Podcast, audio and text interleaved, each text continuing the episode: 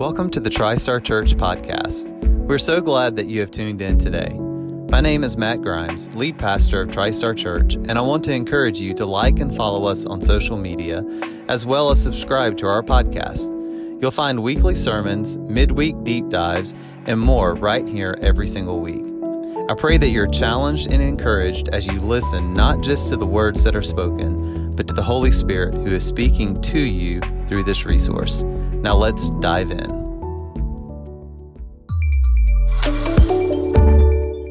You have not been with us for a while, or if today is your first time, let us say welcome. We're glad that you are here, that you're a guest this morning. Uh, we are taking a break uh, from our Genesis series. We've been preaching through the entire book of Genesis this year. Uh, started in January. We have made it halfway through. We'll wrap up by the end of the year. But the summer, we want to take a break, jump over to the New Testament. We're in First Timothy, and we're in a series called Blueprint as we look at this letter uh, that was written by Paul to Timothy. Timothy uh, has been sent to Ephesus, um, and he is serving as a temporary pastor here at the church at Ephesus to deal with some of the issues and challenges that are happening uh, here at this church. He's representing Paul, and this letter has been sent by Paul to Timothy to explain to him uh, how to kind of address what's happening there, to give him encouragement, uh, to support him in what is happening. Uh, and so the first week we saw uh, some of the issues that were rising there with false doctrine and teaching, and how Paul encouraged Timothy that you've got to stand and you got to confront that. You can't let this uh, continue. Last week, he moved into the importance of prayer and how the church is built on prayer. And we took time together to pray together at the end uh, of our service. And he talked about uh, uh, some of the issues and challenges that were there uh, between the roles of women and men in leadership in the church, and, and specifically what was happening there in uh, Ephesus. I encourage you go back, listen to those uh, sermons. If you've not done so, you can do that on our media tab on our website. You can listen to both of those sermons because they build to where we are today. Uh, Paul is going to continue today in chapter 3 of Timothy, uh, 1 Timothy. He's going to continue his dialogue of addressing some of the challenges that they're dealing with at Ephesus. Um, and so I encourage you, if you've not yet done so, uh, if you're not in our database where we can communicate to you, text that word guest. Give us your information. Uh, uh, it's to that number 865 240 0353. That allows us to communicate with you. One of the things we do is every Saturday, we send out the scripture for that Sunday. Uh, so you have a chance to read it for yourself so you can come in prepared for what we're talking about. If you're not getting that text, go ahead and text that number and you'll get on that chain so that we can communicate that with you and you can be here with us. But what we're going to do is, instead of starting at the beginning of chapter 3, we're going to fast forward a little bit and we're going to go to the end because I think at the end here in verses 14 and 15, Paul is going to tell us the whole point of writing all of First Timothy. Uh, he's going to give us the point of it. If you've got a copy of Scripture, follow along. If not, it'll be on the screens behind me. First Timothy 14 through 15. Paul says this I hope to come to you soon, but I am writing these things so that if I delay, you may know how one ought to behave in the household of God, which is the church of the living God, a pillar and buttress of the truth. Paul here tells us that his desire is to come to Timothy. He wants to come in person. He wants to have a conversation and talk about all these things with Timothy, but he understands this is likely not going to happen. There's too much going on uh, with Paul, uh, with where he is currently, that he does not think he'll be able to get, and so he, get there. So he writes a letter instead to Timothy, um, just in case he cannot make it. And what we see is an urgency on Paul's part to communicate the, these important truths to, to Timothy. And I think a lot of times we find ourselves in situations like this where Paul is, where there are situations we need to deal with in our life. There are situations we need to speak to or talk about, uh, hard conversations that we need to have with an individual, a family member, a coworker. And how often do we procrastinate those conversations, right? We like to push those off because we don't like hard conversations. We don't like to do difficult things at times. But the reality is we can't delay those, co- those hard conversations. In fact, fact, the sooner you have those conversations, the better the outcome will be. Have you ever noticed that? Almost every situation where we delay a hard conversation, it only makes the situation worse.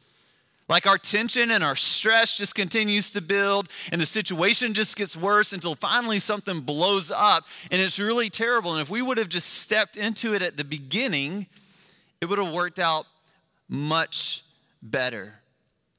And so Paul understands this and he sends this letter to Timothy. I want to come in person, but I can't. And you need to understand this. This is the purpose of the church. This is why you exist here in verse 15 that the church would understand how to conduct themselves so that you can fulfill God's purpose for you as his people. And what is that purpose?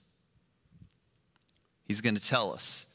Actually, the word church that we use so often was actually not a religious word in the, in the, the Greek language. Uh, it was not a religious word. It was used to describe a group of people who had been called together for a specific purpose. So the word church was used for any group that was called together for a specific purpose. They were called a church, and it's kind of just translated itself over onto uh, the, the Christian gathering. But we are the same. We are a group of people. We've been called together for a purpose, and we must not forget that.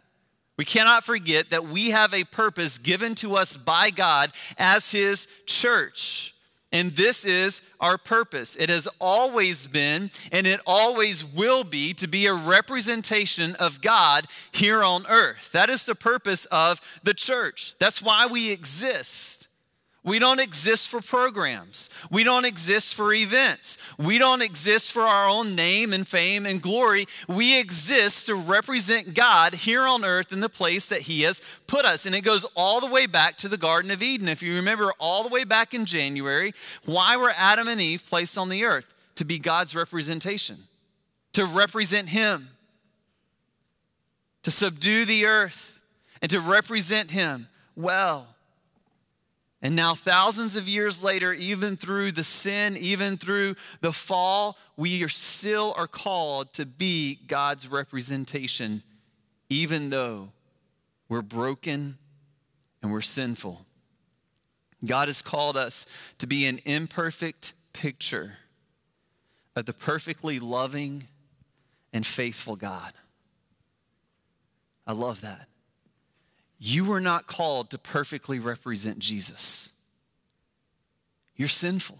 I'm sinful. I'm going to blow it. Don't believe me? Just come to my house and interact with me and my wife and my child like I blow it on a daily basis. But God has called me to imperfectly represent the perfect, loving, and faithful Father to my daughter and to my neighbors and to some of my coworkers, right? Not going to name who. Just joking. I work on staff at a church with a bunch of people, so you would think they all, never mind. We'll, we'll move on, right? To imperfectly represent Jesus to the world around us. But let me re- encourage you with this the church will never represent Jesus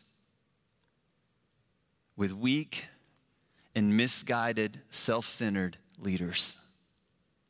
And that is what was happening in Ephesus. When I was in high school, I grew up in uh, South Alabama. If you don't know me, uh, way out uh, about 30 minutes from any kind of civilization uh, on a farm. Uh, I took my wife there for the first time when uh, we started dating before we got engaged. And I remember turning off the interstate and she asked how much longer. And I said about two and a half hours. And she got the biggest, like, deer in headlights. Two and a half hours on these roads? Yes, ma'am. It's going to be a while. Just sit back, right? It is the middle of nowhere. I'll never forget being in about 11th grade. My parents decided to go visit uh, some family, and, uh, and I had the opportunity to stay at home by myself. Every teenager's dream come true, right? And what is the one thing my parents told me I could not do? What do you think? Have anybody over. You're not allowed to have anyone in our house. Do not let anyone come through those front doors. Had to repeat it five times before they left. They didn't even get out of the driveway before I started calling people, right? Hey, my parents are out of town. You want to come over? And everybody loved coming to our house because it was farm and woods, and we had, you know, you can just, you know, go crazy and do all kinds of stuff out there. So everybody starts showing up at my house. And what was five people turns into 10, turns into 15. Before you know it, there's like 30 teenagers running amok on my parents' property. Um, we're all rednecks. Everybody's got four wheel drive drive pickup trucks, right? And they're out in the field behind my parents' house just doing donuts in the mud, right? Um, and then all of a sudden, without me knowing, somebody crashes through the fence without realizing that there are cows in that field, even though they couldn't see them. There were cows in that field, uh, but they didn't tell me this, and uh, they just came back to the house and just didn't say anything. And then all of a sudden, my dad's cows get out. They're roaming throughout the area. Uh, and next thing uh, that I didn't realize and, and know, but one of those cows got to our neighbor's house and fell in their swimming pool. And they realized pretty quickly whose cows they are. They didn't call my house, they called my dad who was only about 30 minutes away and decides to come back home to see what has happened and why the cows are out and why one of his cows is in a swimming pool, right? Um, and uh, they show up and open the door to 30 kids in his house, mud all over everybody's trucks, the field in the back tore up, a hole in the fence, and one of his cows in the swimming pool. It was a mess, and I was in trouble, y'all. This is where the church in Ephesus was it was a mess, it was chaos. And somebody had to try to fix it. There was heretical teaching happening everywhere. There was self centered, narcissistic leadership in the church who was only concerned about power and authority and control and not about Jesus and the gospel and what they had been called to. And Paul understood this that if you want to correct a problem, you first have to go to the top. You want to you want to correct a problem in the church, look at the leadership. You want to correct a problem in your family, look at the parents, right? It's that, that's the dynamic that works everywhere. If my dad would have showed up at our house and just started yelling at kids who were at, at our house, that wouldn't solve the problem. Who was the problem? Me, the one who invited them all. It wasn't the cow's fault. Like, you, you can't yell at the cow for being in the pool. You, you can't yell at the people who are at my house. You yell at me because I'm the problem. Hey, me, right? Taylor Swift, I'm the problem. It's me, right? Like it's it's me. And that's the problem in Ephesus. The leadership was the problem. And so Paul goes straight to the source and he's going to tackle leadership within the church and he's going to give us kind of a framework for what leadership should look like. He's going to answer two main questions. One, what does leadership within the church do? And second, what should leadership inside the church look like? And he's going to kind of give us two roles of leadership in the church. He's not going to talk about exactly how you, you flesh those out. He's not going to give us advice on it, how to structure it all. Because for Paul, there's flexibility in that. What he's concerned about is the character of the leaders. So let's jump in. 1 Timothy 3 1. This saying is trustworthy if anyone aspires to the office of overseer, he desires a noble task. So, right off the bat, Paul tells us the first role of leadership within the church is that of an overseer. In some of your uh, copies of scripture, you may see the word bishop. This is where the idea of bishop comes from, but it's just a word that's translated that means over watcher, and we get our word overseer from that. An overseer is simply someone who looks closely or intently over another. They are overseers within the church are charged to look over the spiritual well-being of the local church. These are individuals with higher levels of authority and responsibility within the church. Now, in Acts 2017, we see that there are more than just one bishop or overseer in a specific church in a city. There could be many. Uh, we also get our word for elder from this same uh, word, bishop, as well. We also get our word pastor as well from this, uh, someone who shepherds. And so you can inter, you can interchange the word overseer, bishop, pastor, elder. All of those are the same. So this is kind of like the highest level of leadership within the church is an overseer. They are an elder or a pastor who is in charge with the oversight of a local body of believers. And what Paul says is that He's not saying, hey, this is something everybody should run out and seek. Everybody should seek to be a pastor because it's good. That's not what he's saying. What he's really saying is this is that being an overseer is a good, noble, honorable work. And so, Timothy, you need to look for good, noble, honorable men in that position because it's not easy. Don't believe me? Just go talk to some pastors. It's hard work, it is exhausting. More often than not, I come home and I put my head on my pillow, sometimes wondering, why did I sign up for this? Because it can be grueling at times. It is a, it is a good work, according to Paul, but it is hard work. And men who are not honorable, men who are not good, men who are not noble are not going to last in this role. They're going to burn out, they're going to fizzle. And Paul says there is nothing more worthy that someone could devote themselves to than caring for and shepherding the people of God. But if there's anything we have learned about the people of God over the history from Genesis to Revelation is that the, God's people are fickle people. And they don't like to follow well. And they're stubborn and they can be hard to lead, they can be difficult to shepherd. Ministry is not a lazy man's job, it is a difficult labor of love.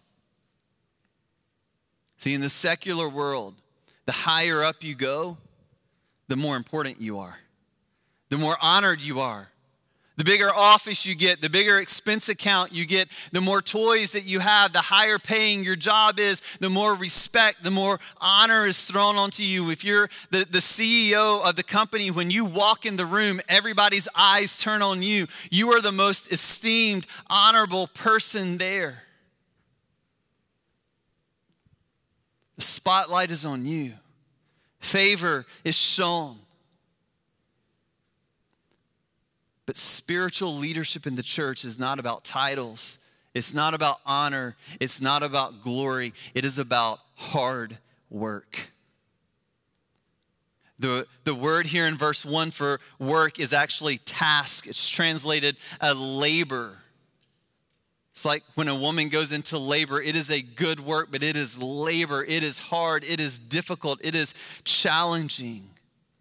And not only are God's people challenge, challenging to lead, not only they notoriously hard to lead, but Jesus makes it even harder in Mark chapter 9, verse 35, when he tells us what an overseer should do. He says, And he sat down with the 12 and he said to them, If anyone would be first, he must be last of all and a servant of all. Jesus said, Hey, listen, if anyone wants to be a leader, if any of you wants to be first in the kingdom of God, you want to be a leader, you think it's all about titles, you think it's all about glory, you think it's all about people bowing down to you, listen to me.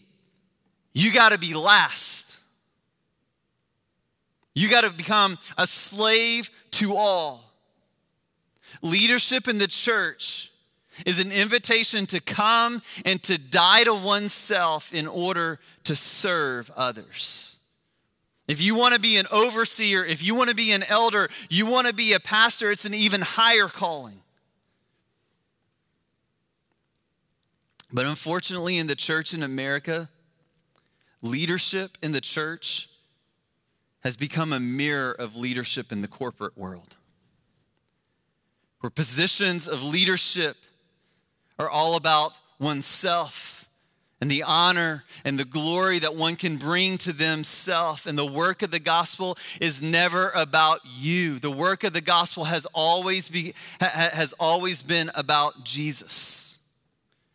But for some people, especially in Ephesus at this time, and it's still true today, the work of the gospel has become a platform for people to build their own fame, their own brand, and their own recognition. People use leadership within the church as a way to bring glory to themselves, to bring honor to themselves, to bring attention to themselves. And that is not what Jesus has told us we're to do. When leadership in the church becomes about the leader, the church becomes a servant to the leader instead of the leader being the one who serves the church. And Jesus reminds us that the gospel will always be an altar to sacrifice oneself on, not a platform to build your own kingdom. The gospel is an invitation to come and to lay your life down on it as a sacrifice for what the Lord wants. It is not a platform for you to build your own kingdom for your own glory, for your own recognition, or for your own brand. So, what does a godly leader do? They sacrifice themselves to faithfully yet imperfectly serve the people God has entrusted them with. And if you find yourself in a church where leadership is about being served rather than serving, run as fast as you can. Because that is not what Jesus has called us to. Leadership is called to faithfully and imperfectly serve the people God has entrusted them with. And this was in stark contrast to what was happening in Ephesus. In the Temple of Diana, it was all about using your own power, using violence to usurp authority and to grab control for yourself. That's what was happening in Ephesus, and it was bleeding into the church. And when Paul says, Hey, listen, you're to sacrifice yourself. You're a servant to all. This was in stark contrast to what was happening in the world around them in Ephesus. And what if the people of God began to live that same way today? Imagine the picture it would give our world of who our Savior is. Now that Paul has taught them what leadership in the church should do, he's going to turn his attention to what leadership in the church should look like. And what he's going to do is give us a list of some qualifications. If you've been around the church for a while, you know that verses 2 through 7 here in chapter 3 um, are often used as you're evaluating pastors, you're evaluating elder candidates um, to determine are they a good fit. And so let's look and see what Paul says uh, leadership in the church should look like. Verse 2 Therefore, Therefore, an overseer must be above reproach, the husband of one wife, sober minded, self controlled, respectable, hospitable, able to teach, not a drunkard, not violent, but gentle, not quarrelsome, and not a lover of money. He must manage his own household well, with all dignity, keeping his children submissive. For if someone does not know how to manage his own household, how will he care for God's church? He must not be a recent convert, or he may become puffed up with conceit and fall into condemnation of the devil. Moreover, he must be well thought of by outsiders so that he may not fall into disgrace, into a snare of the devil. God has a specific he's got specific qualifications for leaders in the church. They're not to be chosen at random. They're not appointed because they're great volunteers. Leaders are not placed in the church because they give a lot of money to the church or because they have natural talents or abilities. Going to seminary and school doesn't make you a great leader. Being a great communicator does not make you a great leader within the church. What qualifies someone for spiritual leadership is godly character, Paul says. And so he's going to give us some indicators for us to look, to look at that would identify someone who has godly character. But I want, to be, I want us to be careful here because we love lists, right? We love lists. When we go to scripture and we find a list, we go, oh boy, this is good, right? Yep, yep, check. I meet that, check. I meet that. Oh, that's not me, right? We like to do that with lists in scripture. Can I, I just want to challenge you, and I'm going to rock some of your worlds here for a moment. If that's how you approach lists in Scripture, you're reading it wrong. Almost 100% of the time in Scripture, lists are never exhaustive. They're meant to give us a picture. You've got to look at what is the bigger picture that list is trying to communicate. Like when I say you need to find a Tennessee fan, right? Or let's do this. You need to find an Alabama fan. What do Alabama fans look like? Well, usually they're married to their sister and they're missing teeth. Like I'm just I'm just kidding. That's not all. Sorry, Brendan. I had to pick on my neighbor there. Like you, you, you give ideas, but that, it's not everybody. You're giving some descriptions, indicators. That's what lists do in Scripture. It's giving you an idea, an indication of what these people are like, and that's what Paul is going to do. He's, gonna, uh, he's going to give us some things. They're still flawed, they're still sinful people, but what does he say? Let's look at each of these things that Paul gives us um, for qualities we look for in an overseer in the church. One, blameless. This word just means there's nothing that you can take hold of. Now, this does not mean that they're without sin. That would be Jesus. And there's only one of him, and all of us are sinful. But what this means is that there's nothing actively going on in their life that they're unrepentant of that you could grab hold of, right? You don't want a pastor who is leading a church or an elder who is a part of leadership in the church who's actively engaged in sexual immorality. It's going to bring shame to the church when that comes to light. And so you want them to be blameless. He goes on, a husband of one wife. Now, the idea here is that this is not someone, this is someone who has got their, their, their sexuality, has got their urges in control. They're devoted to a wife. They're not out here running on every whim and sexual urge that they have. They're not prone to give in to ungodly sexual desires temperate, someone who's not given to extremes. They are reliable, they are trustworthy. You don't have to worry about these huge swings and emotions, desires. They're sober minded, they can think with clarity, of good behavior. They're hospitable. That means they're welcoming to others. They engage with others. That doesn't mean they always have people in their house. They got to give them a break sometimes, right? They can teach. They're not given to wine. The idea here is that they're not addicted to wine or, uh, or alcoholic drinks. Now, this verse does not mean that leadership in the church cannot uh, drink alcohol. That is not what is being said here. It says that they're not given to it.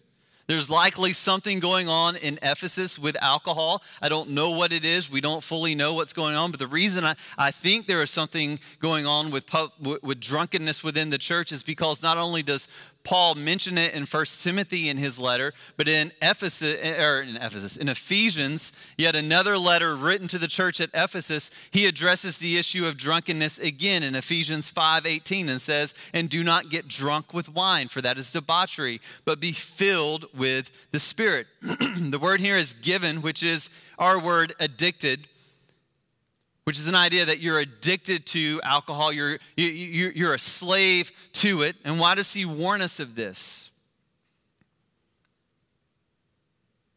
The word here is a broader term used to talk about a wasted or unproductive life. Because of their drunkenness, they weren't living out Ephesians 5:16, which says to make the best use of time because the days are evil. Rather, they were slave to alcohol, they were slave to intoxicating drinks, which led them to make unwise decisions and unwise choices that caused them not to make the most of every opportunity to share the gospel with other people, which is what we're called to do. Someone who is not given to drunkenness they're not violent. They're not greedy for money. John Calvin said, I repeat that the man who will not bear poverty patiently and willingly will inevitably become the victim of mean and sordid covetousness. If you can't be content, you'll never be satisfied. They're gentle. They follow Jesus' example. They're not quarrelsome. They don't get in meaningless conver- or, or fights and arguments. They're not covetous. Uh, they, they don't covet. The man who is never satisfied with anything always is demanding something more and something different. If we're consistently dissatisfied, we'll never be satisfied with Jesus.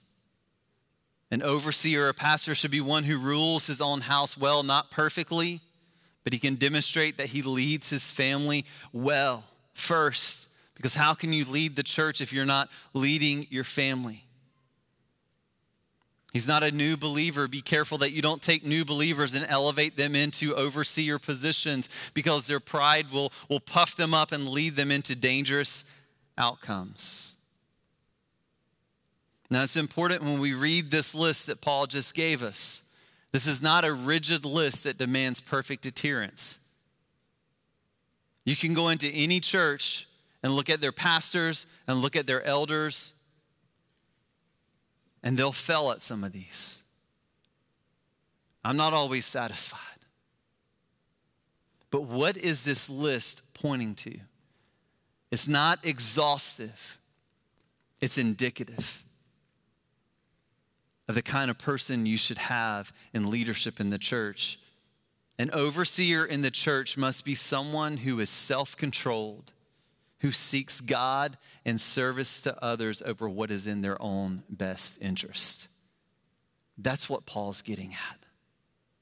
That's what this list is pointing at.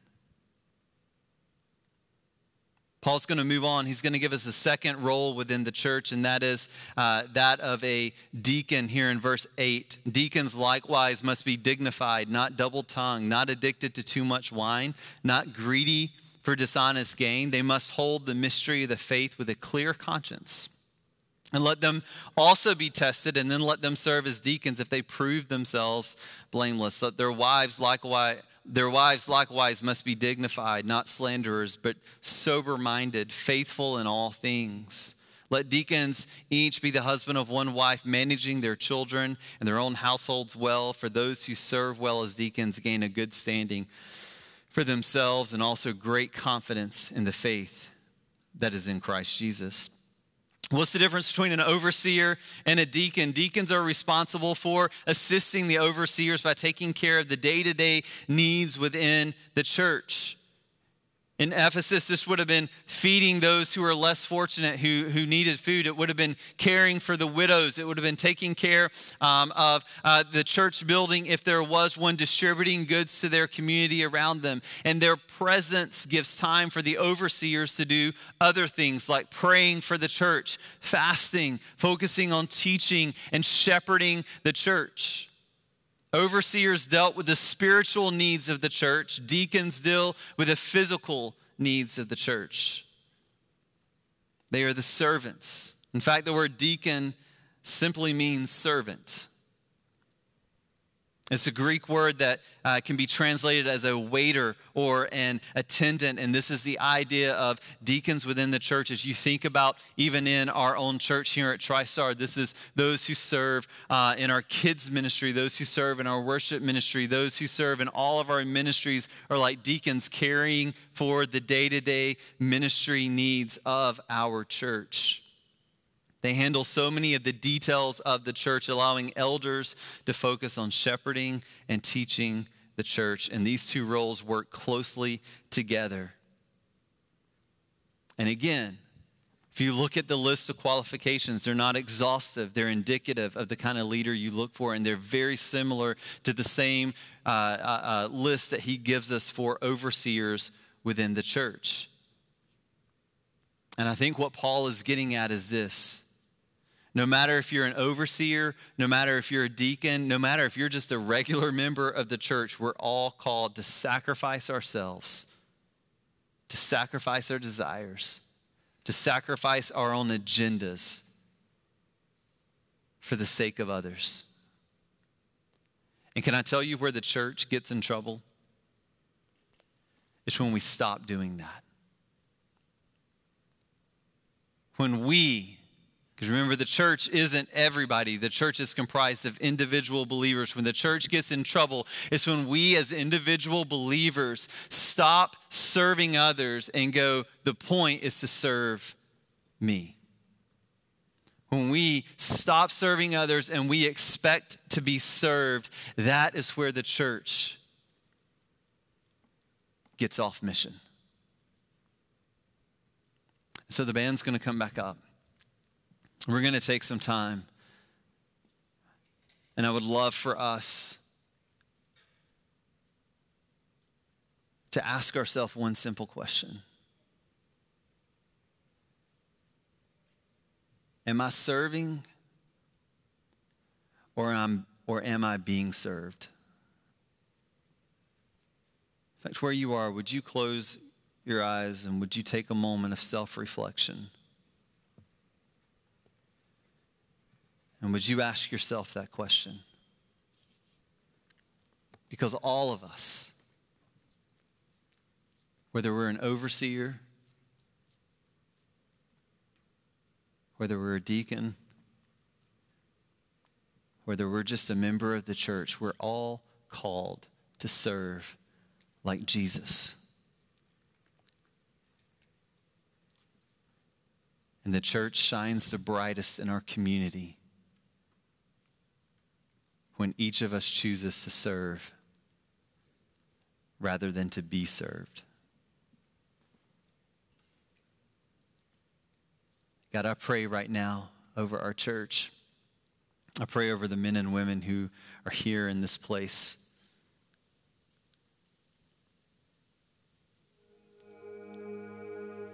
I pray for those of us who find ourselves here struggling with that question of am I serving or am I being served? I pray right now that whatever we need to lay down, whatever we need to let go of, that is holding us back from serving like Jesus, would you help us to do that? Because we want to be your church. We want to be a pillar of strength. We want to be a buttress of truth and strength in our community, just like Paul told us in verse 14 that we're to be. But that doesn't happen if we're focused on ourselves. That doesn't happen if we're seeking our own glory, if we're expecting others to serve us and to take care of us and to meet our needs. That happens when we sacrifice ourselves on the altar of the gospel we spend our lives to serve our brothers and sisters in the church, our neighbors outside the church, in our workplace, in our neighborhoods. That is where the church shines brightly the gospel.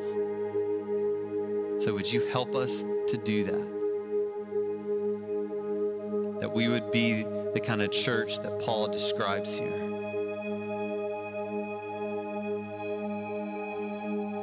I pray that our church would represent you well. In your name we pray.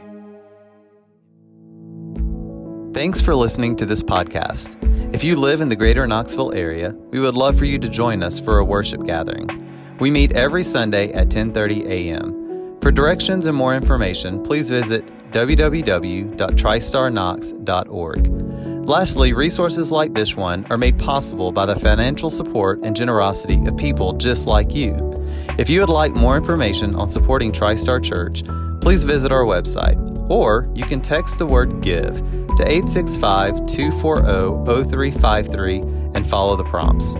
Your generosity and support will empower us to continue to partner with believers, equipping them to make disciples by living out the gospel in the places they live, work, and play. Grace and peace.